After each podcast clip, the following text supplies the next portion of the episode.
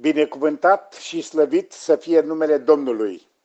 Iubiți frați, scumpe surori în Domnul Iisus Hristos, suntem din nou la părtășie, virtual, e adevărat, dar slavă Domnului că ne auzim, la o meditație în Cuvântul lui Dumnezeu. Astăzi vom citi din Faptele Apostolilor, capitolul unu, versetul trei.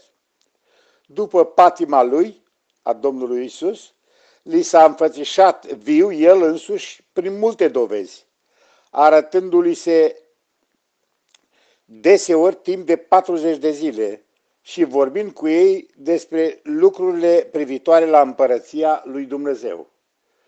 Deci vorbim despre dovezile arătate și descoperite de însuși Domnul ucenicilor. Toată activitatea Domnului în lumea aceasta a fost începutul marii lucrări pe care el urma să o continue prin puterea Duhului Sfânt și cu ajutorul slujitorilor săi până la împlinirea planurilor lui Dumnezeu pen, pentru cer și pentru pământ. Deci Domnul Iisus Hristos avea să-și continue lucrarea după ce el însuși s-a înălțat la cer. Cum? Prin biserica lui răscumpărată și umplută cu Duhul Sfânt în puterea de a face lucrarea lui. De aceea însăși Pavel Apostolul le vorbește corintenilor și nouă astăzi, căci noi toți suntem trimiși împuterniciți a lui Hristos, și ca și cum Dumnezeu a îndemnat prin noi, vă rugăm fierbinte în numele lui Iisus, împăcați-vă cu Dumnezeu. Deci suntem trimișii lui Dumnezeu, ambasadorii lui Dumnezeu, să continuăm lucrarea pe care El însuși a început-o.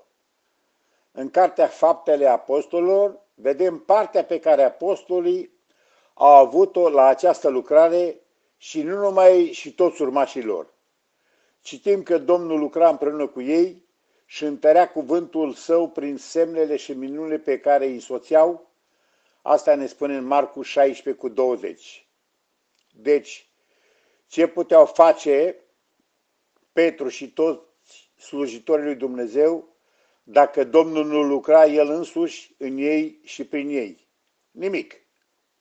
De aceea, Duhul Sfânt care îi însoțea era motorul și harul care se arăta prin semne și puteri miraculoase. Lucrarea este a Domnului, slujitorul nu este decât un instrument. Mai repet o dată, lucrarea este a Domnului și slujitorii nu sunt decât instrumentele lui Dumnezeu în mâna lui.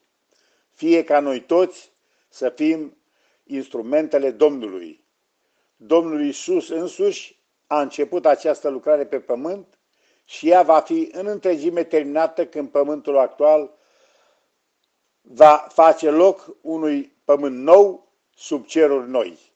Domnul le-a dat apostolilor pe care el i-a ales porunci prin Duhul Sfânt, reprezentantul său prin care el a săvârșit întotdeauna lucrul acesta.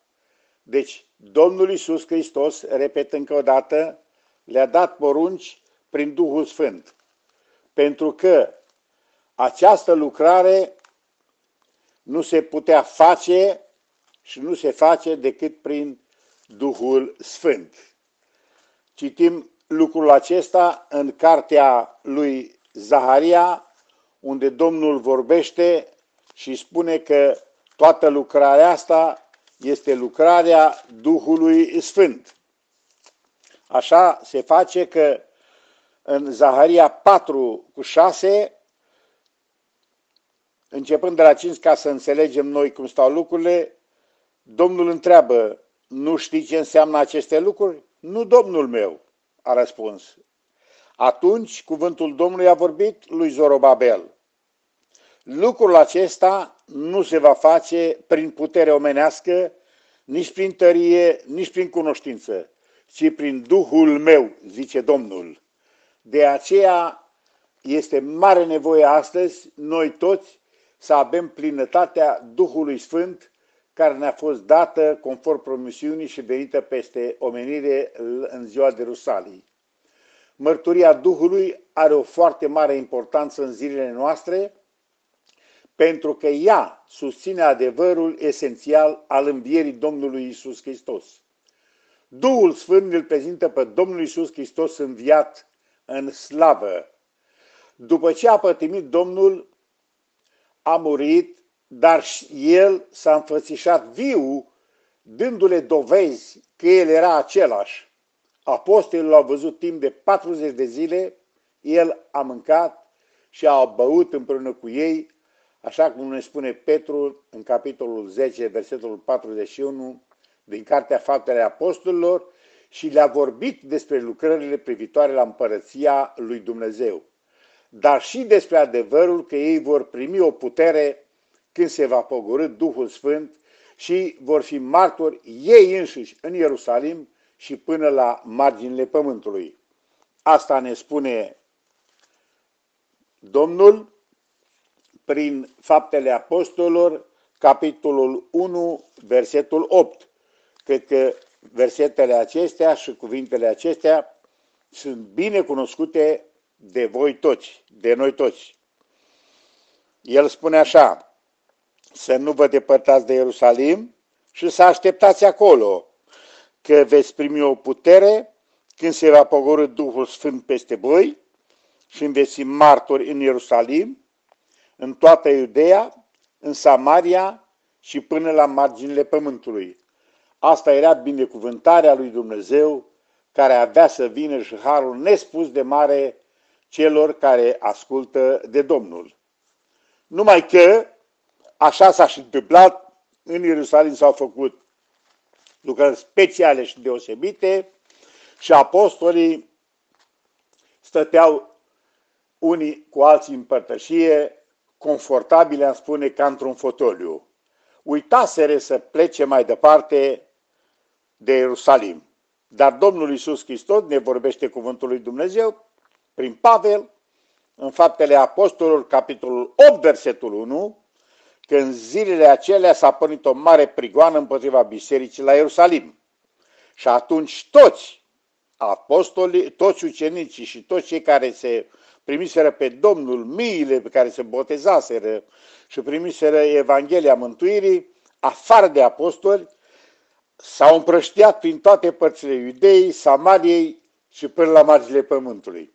Avea să se împlinească cuvântul lui Dumnezeu pe care ei îl puseseră deoparte.